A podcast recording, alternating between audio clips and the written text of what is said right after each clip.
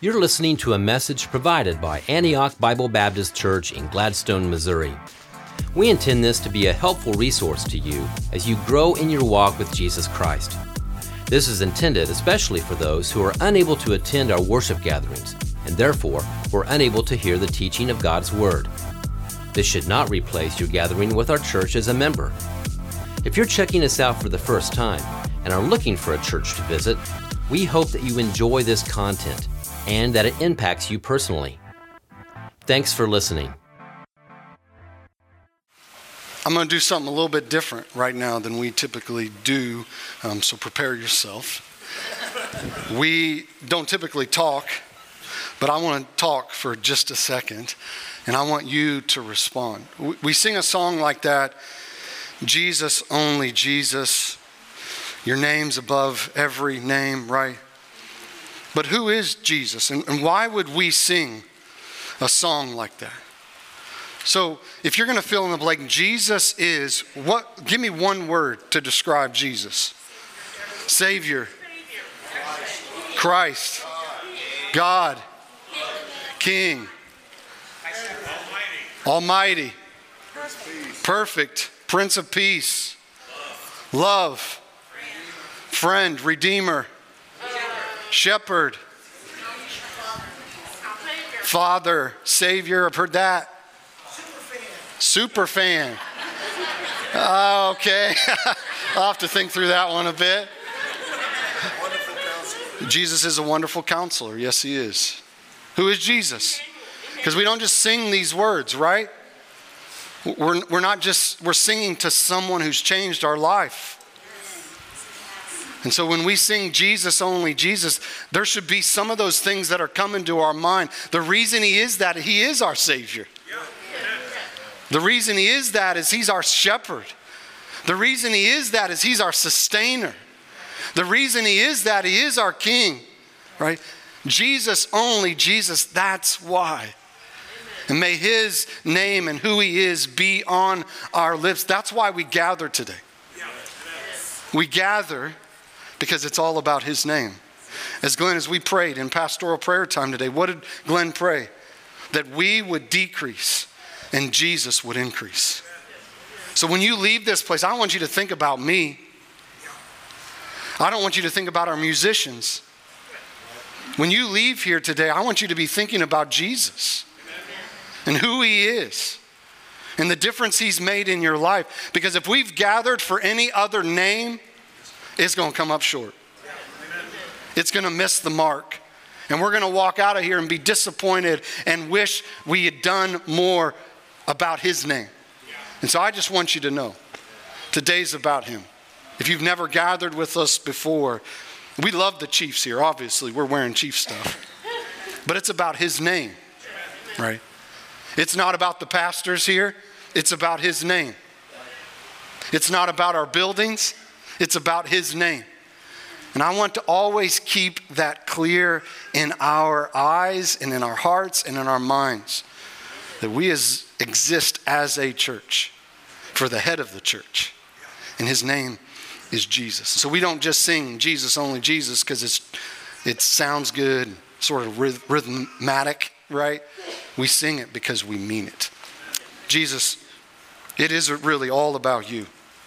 And I love to hear our church yell out things that we know to be true about you that you are our Savior, that you are our King, that you are our wonderful counselor, that you are our, our friend, that you are our Father, that you are love, that you are good. Lord, you are, Jesus, you are all of these things and so much more. And we've gathered today to worship you and you only.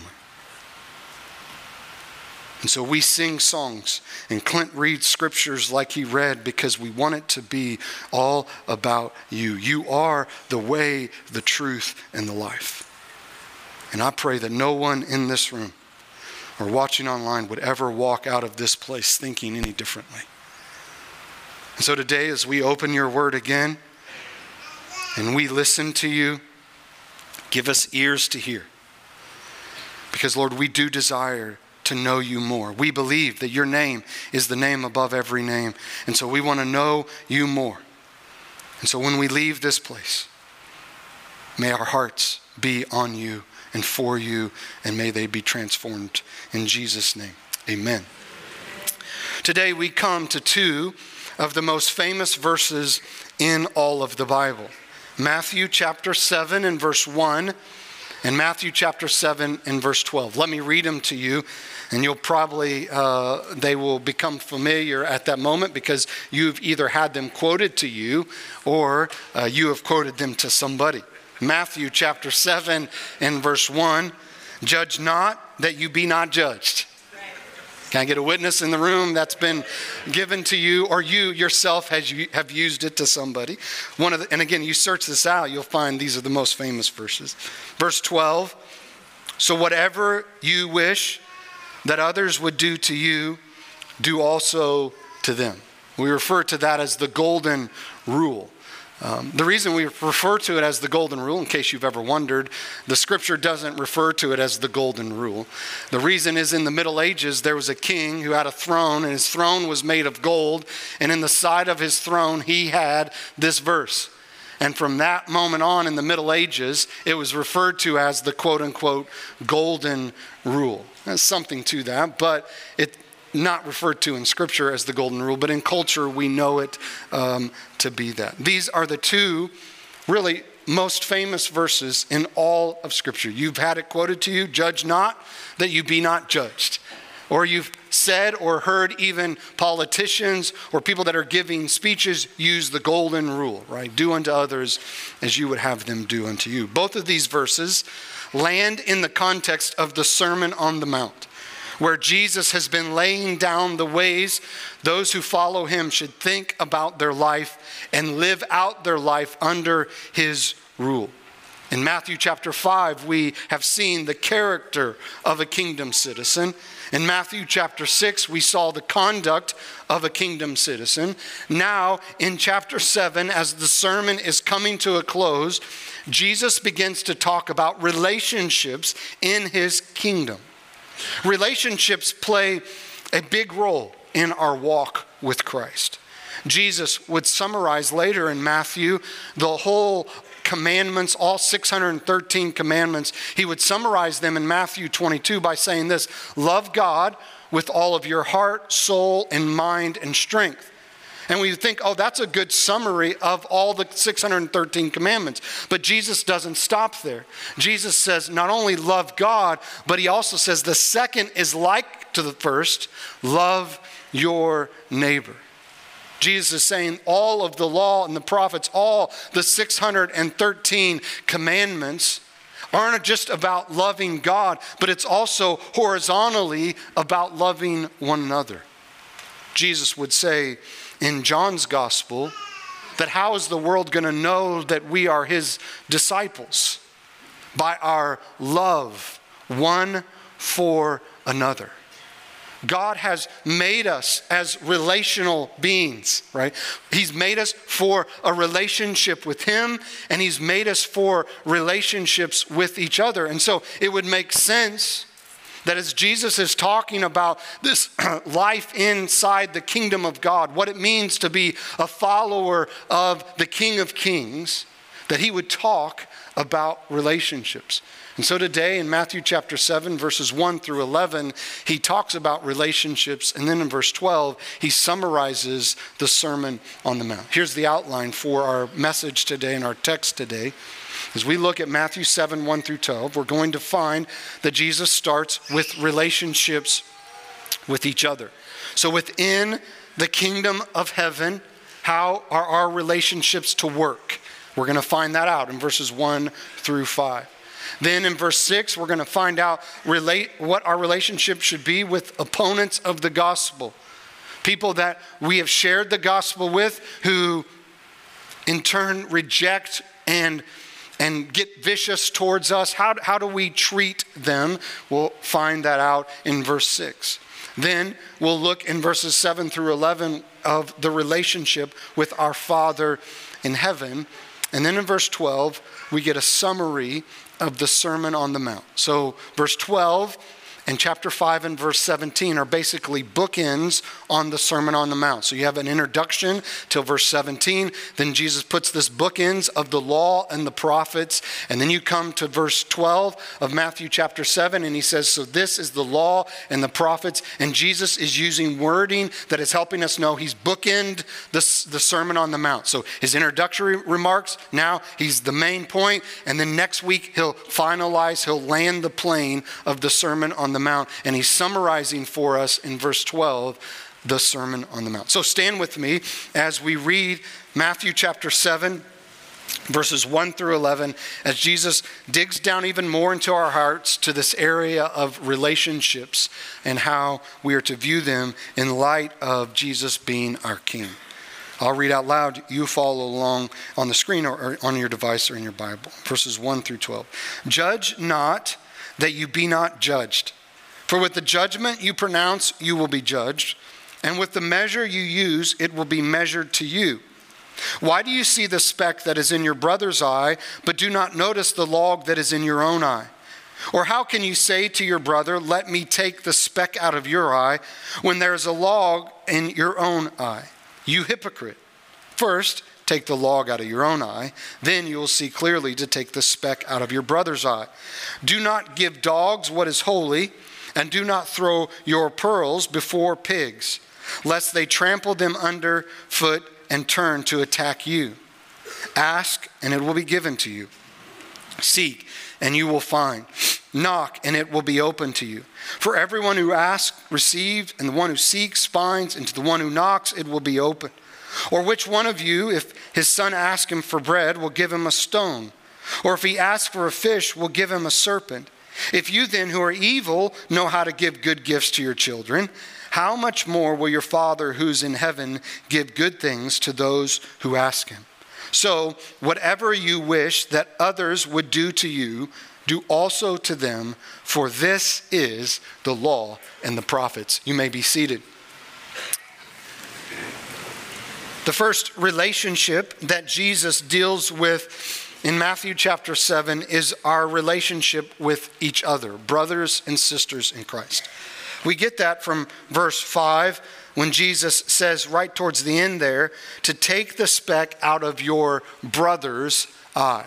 So Jesus is talking about relationships within the kingdom of God. So in our context, we would talk about relationships with other brothers and sisters in Christ, relationships in God's family. And so these relationships in God's family, he gives us the principle to start out in verse 1 Judge not that you be not judged. That's the principle. To judge not means to be judgmental or critical. Jesus is not saying, and we're going to see this as we work through the text, to, to, not be discerning or to make judgmental calls about certain situations. But what he is saying is don't put yourself in the place of God and act like you are the ultimate judge. He's saying don't act like you know the motives of people's hearts. John Stott, in his commentary on Matthew 7 1, says, The command to judge not is not a requirement to be blind, but rather a plea to be generous. Jesus does not tell us to cease to be men, distinguishing things, but to renounce the, presuppos- the presumptuous ambition to be God. James helps us see this clearly in James chapter 4 in verse 11 and 12 when James is expounding on Jesus' words here when he says, Do not speak evil, verse 11 of James chapter 4, do not speak evil against one another, brothers. The one who speaks against a brother or judges the brother speaks evil against the law and judges the law. But if you judge the law, you are not a doer of the law, but a judge. There is only one lawgiver and judge, he who is able to save and to destroy. But who are you to judge your neighbor? James is telling his audience, You're not the judge. That's why you shouldn't be judgmental or critical because you're not the ultimate judge. There is one lawgiver, there is one judge, and his name is Jesus, right? And his name is God, and we, we don't want to take his place. So judge not that you be not judged. If you're trying to take the place of God by being the judge, then you will be judged by God. If you're going to be judging people's motives, then your motives will be judged. You can see the natural flow Jesus is following in his teachings. He has talked in verse chapter 6 about these acts of righteousness giving, praying, uh, fasting, treasuring, trusting. And now he comes in chapter 7 and he's guarding kingdom citizens from f- pride that comes from living out our faith, these acts of righteousness. You've experienced this before, or you've done this before, right? Where someone is doing a diet or a workout plan, or they're following some way of life on Instagram, and all of a sudden, this person that was easy to get along with is now judgy and critical of everyone who doesn't work out as they work out, or doesn't eat what they eat, or doesn't use the oils that they use, or doesn't right eat, and doesn't do the things that they do. And you've experienced this, and let's be honest, we've all done it, right? We've all done it in our life. So Jesus knows that our natural heart is one that moves towards pride. That look at us, at how giving we are and how prayerful we are and our fasting and we're treasuring God and we're trusting. And all of a sudden we become judgy and critical of everyone around us. And so Jesus says, Judge not that you be not judged. Within the church, we are real good at being judgy and critical of each other. If you've grown up in the church, you've experienced people's judgy looks. You've experienced people's critical just words to you. And here's what I would say if you read this first verse, and you immediately in your mind jump to all the verses that tell you you should call out people's sin, you may be the problem. If your heart is to immediately call people out for their sins and put them in their place, you are the problem. Judge not that you be not judged. We are so good at sizing people up in the church. Look at their clothes. Look at what kind of music they listen to. Look at the books they read. Right? And we judge and we're critical of each other. And yet Jesus says, Judge not that you be not judged. Of all the places in the whole world that we should be generous with our thoughts towards people, it should be in the church. That's why I like what John Stott says earlier when John Stott said that Jesus is not saying that we shouldn't be human, right? But that we should be generous. He's pleading for us to be generous with what? Mercy. To be generous with grace towards each other. That we don't know people's hearts. Yeah, we can look at the fruits, and, and we're going to get to that in just a second, and we, we should at some level, but we don't start there. We start with a heart of humility that Jesus says, Judge not that you be not judged. Why? Verse 2 For with the judgment you pronounce, you will be judged.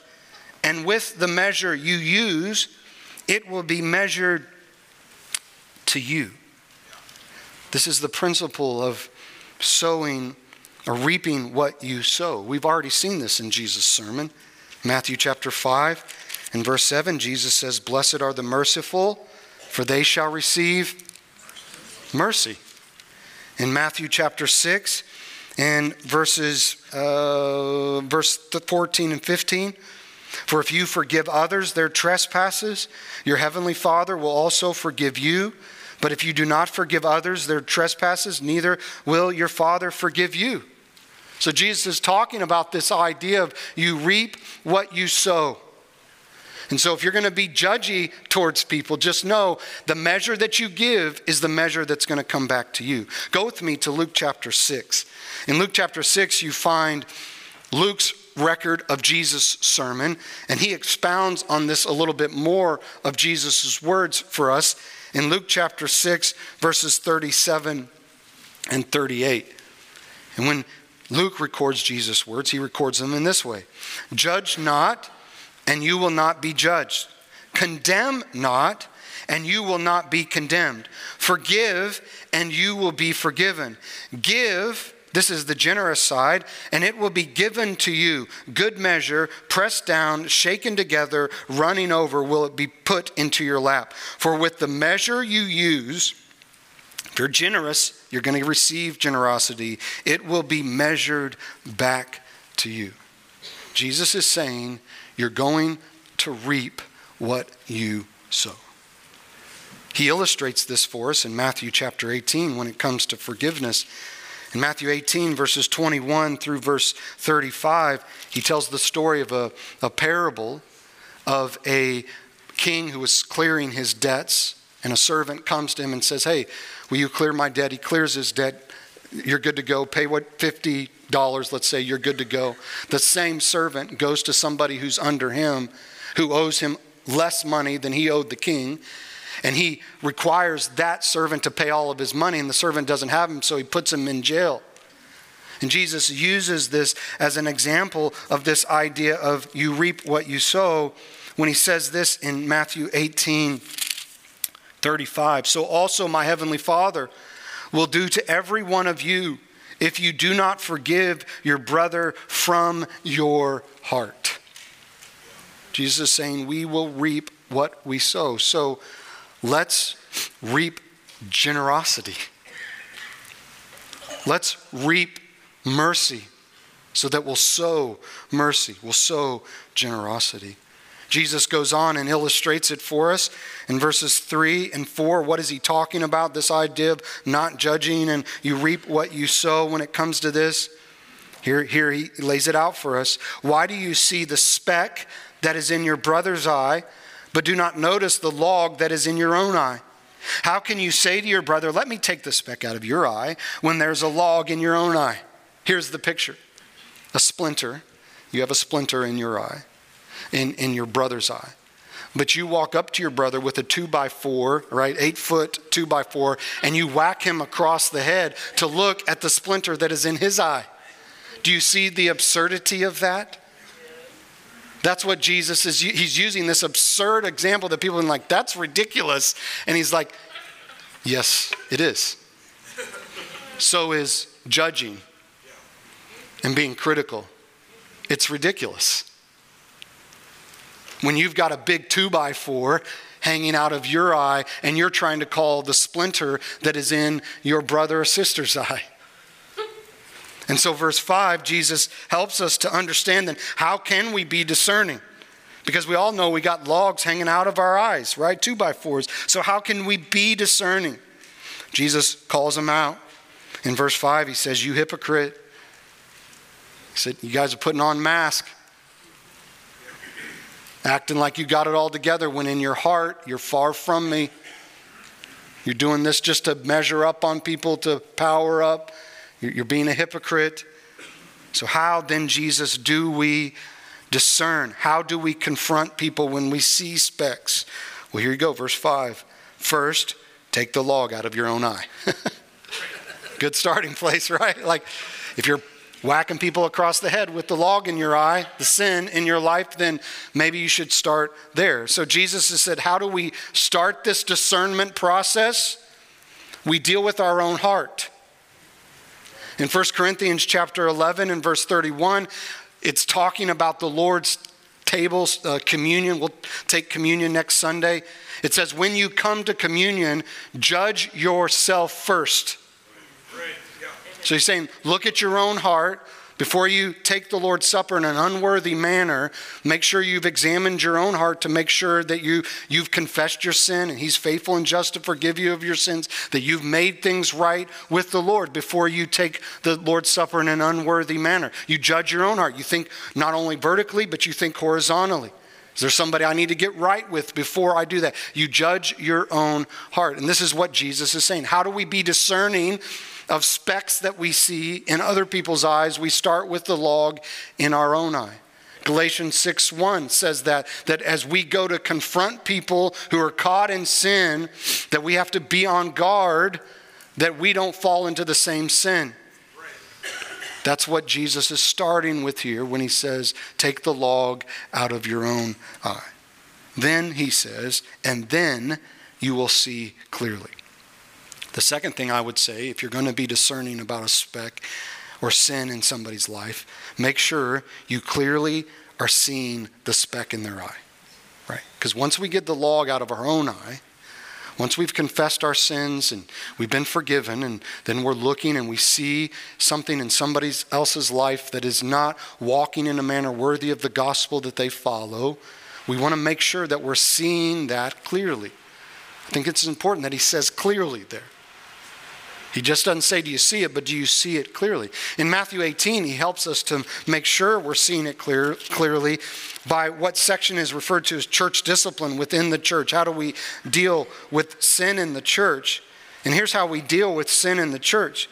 If your brother sins against you, go tell him his fault, and between, and I like this, between you and him alone.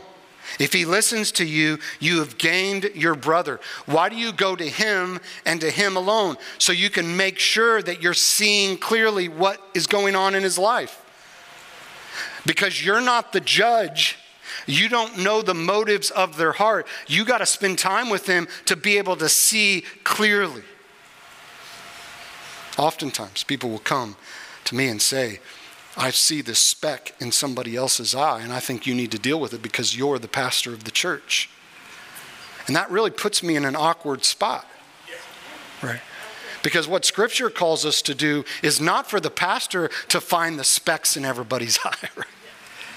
It calls for us as individually, as bodies, members of the body of Christ, that we go to each other that you, if you see something and you've taken the log out of your eye in a member of our church, you start there.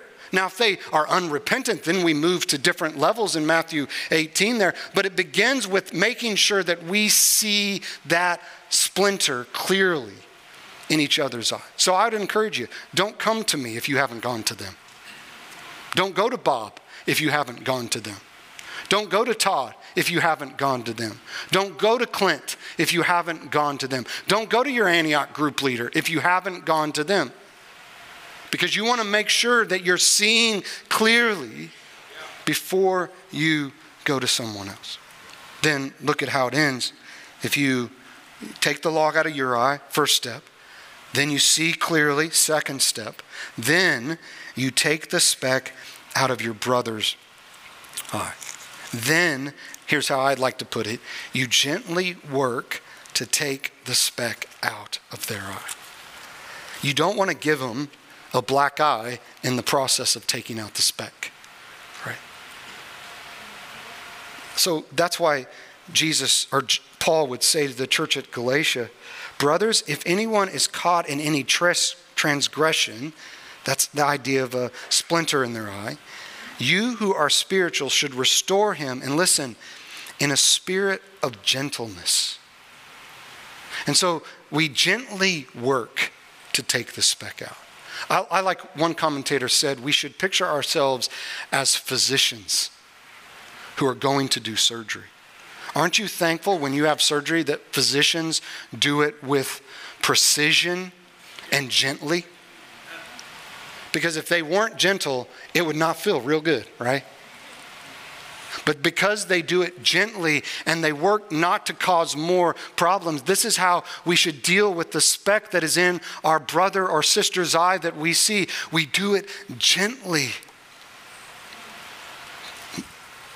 We do it with a heart of humility. I think this whole passage is covered in humility. That's why he starts with your own heart. We shouldn't be anxious to do this, right? We shouldn't be on the edge of our seat of like, whose speck can I find at church today? right?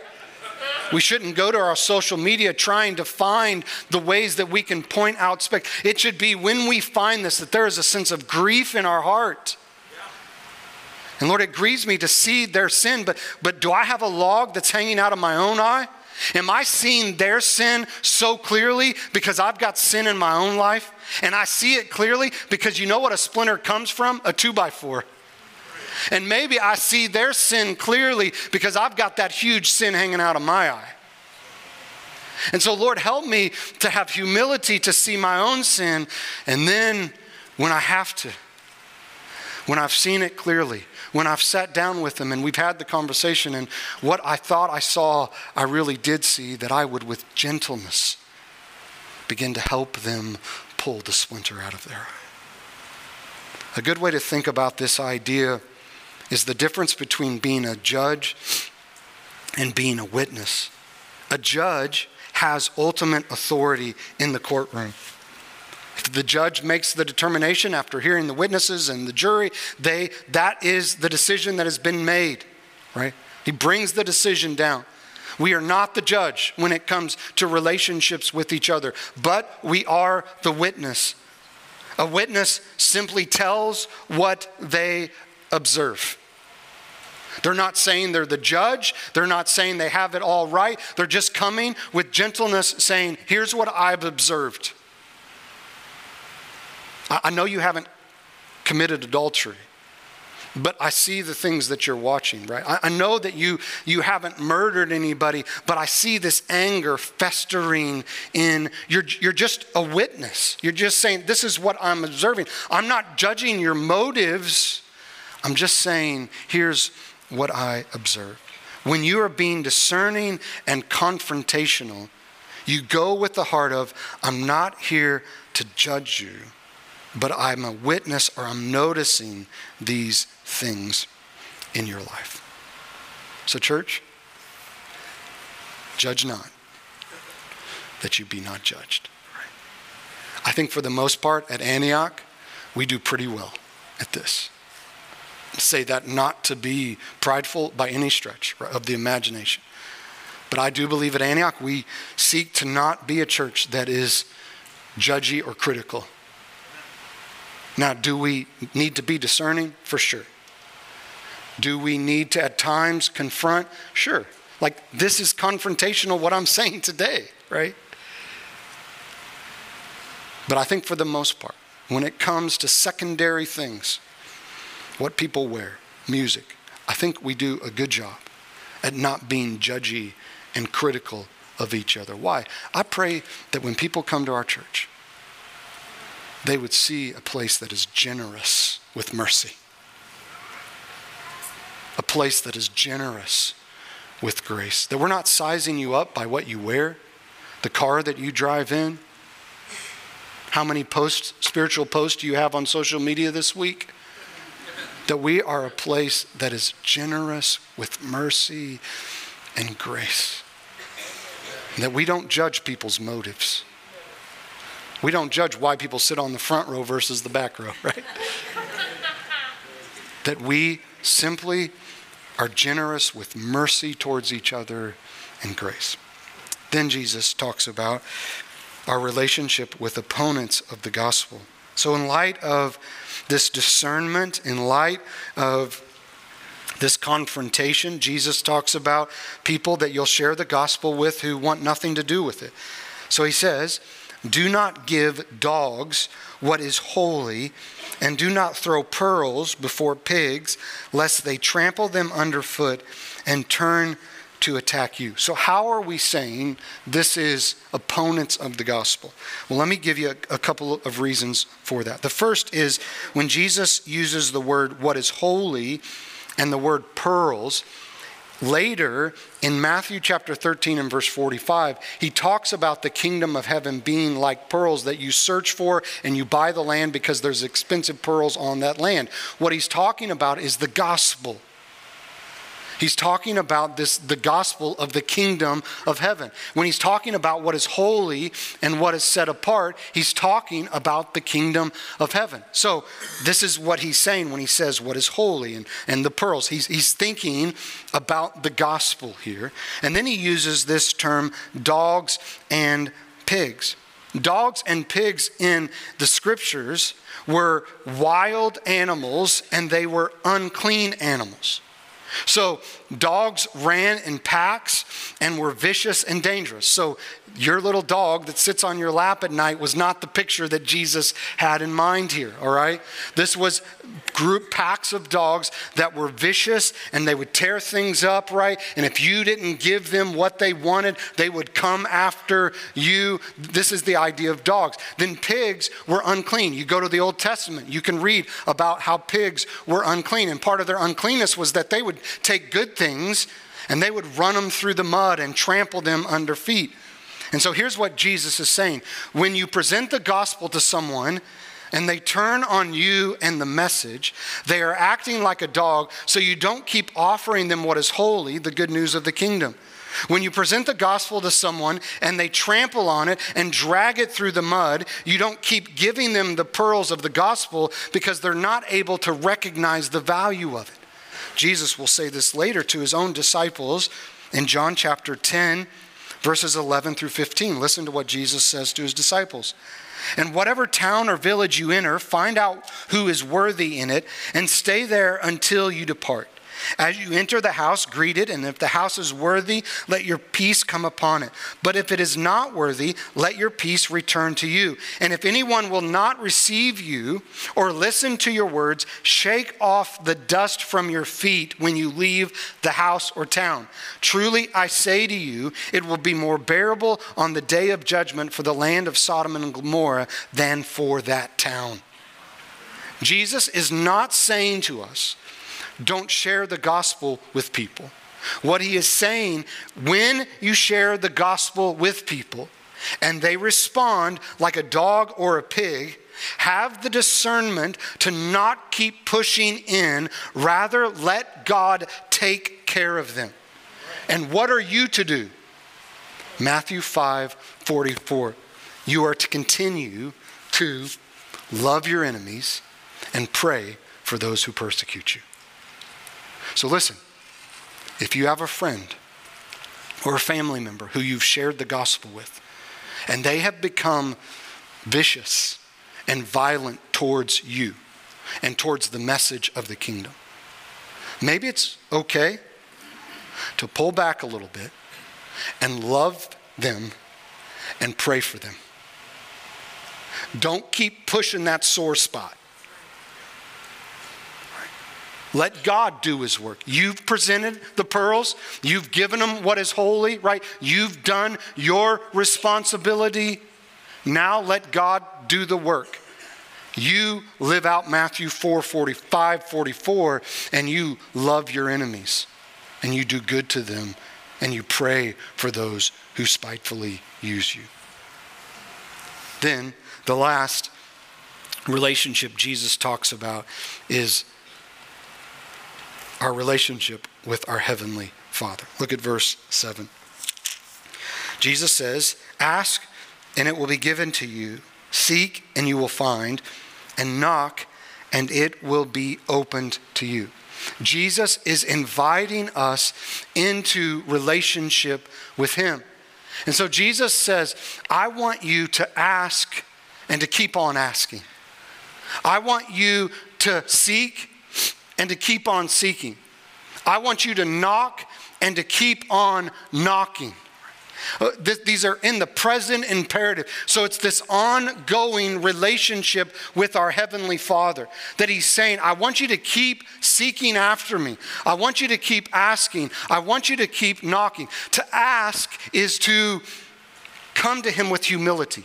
Nobody likes to ask for help, right? So it takes humility to come to our Father and say, Father, here we go. Another day. I can't do this on my own. I need your grace. And you know what he says? Do that every day. Keep asking. Then he says, keep seeking. To seek is to be persistent in your relationship with knowing God. Keep seeking after God. Keep spending time in His Word. Keep praying. Keep seeking after Him. Don't stop. Don't, don't think that once a week on Sunday is enough for you to be in the Word. Keep being in the Word. Every day, be in the Word persistently seek and search for that hidden treasure and just keep going after that relationship with God. And then he says to knock and to, to keep on knocking. This is the idea of courage. Isn't it great that because of Jesus, we can come boldly into the throne of grace to find help in our time of need? So we can come to the door of heaven and knock on that door, and he'll open the door. Our courage to pursue this relationship with our Father in heaven comes through the person of Jesus Christ. That we can come boldly into the throne of grace. And then look at the promise of this invitation that Jesus makes to us to ask and to seek and to knock. Jesus says this For everyone who asks, receive, the one who seeks, finds, and to the one who knocks, it will be opened.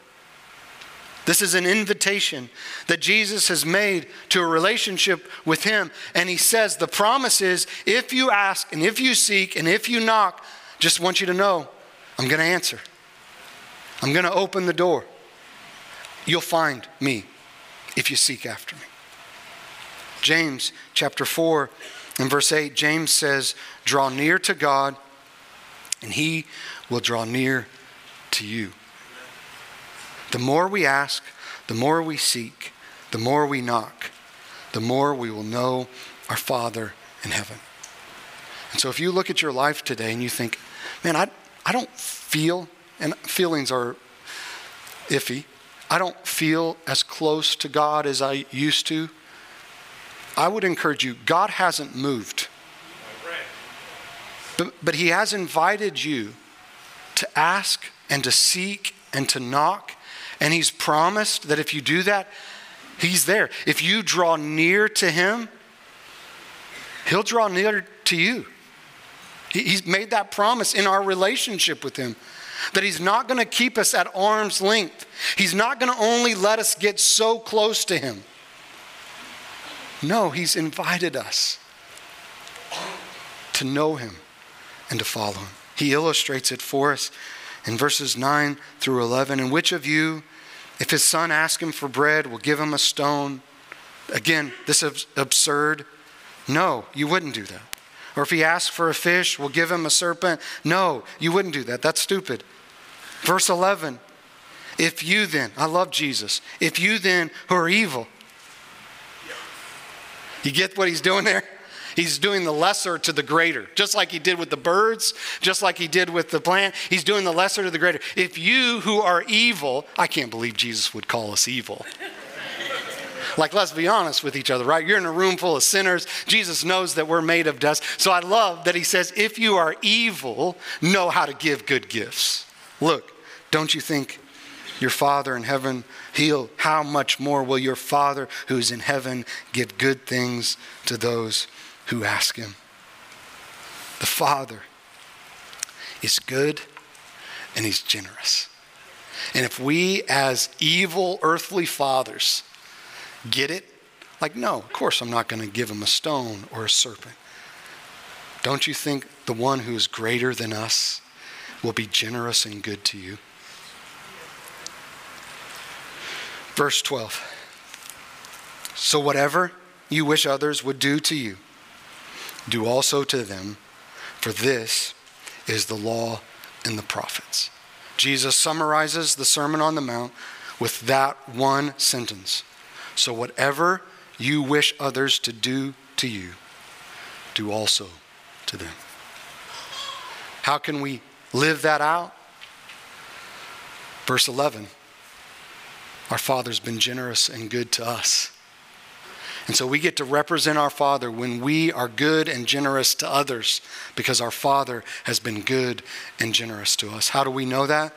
John 3:16 For God so loved the world that he gave his only begotten son that whoever believes in him should not perish, but have everlasting life. That is a generous and a good Father. And so, in return, you who are kingdom citizens, go and do unto others as you would have them do unto you. Be generous with love. Be generous with grace.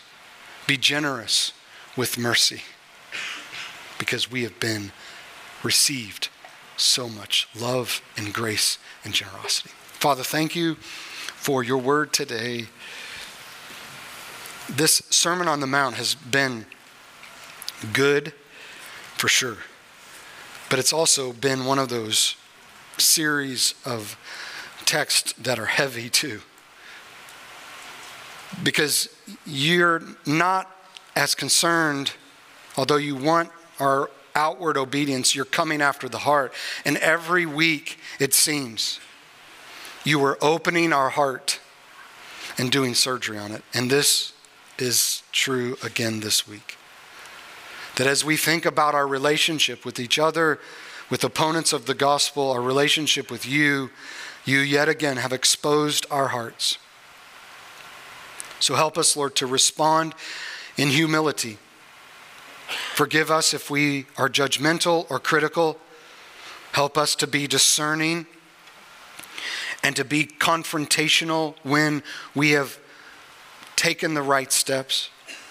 Help us, Lord, to be discerning as we share the gospel with people if they are rejecting the gospel if they're they're being vicious and violent as, as a dog or, or or a pig i pray lord that you would help us to live out matthew 5 and love them and pray for them and then when it comes to our relationship with you help us lord to see you as a good father and help us to respond to the invitation to ask and to seek and to knock. May we draw near to you.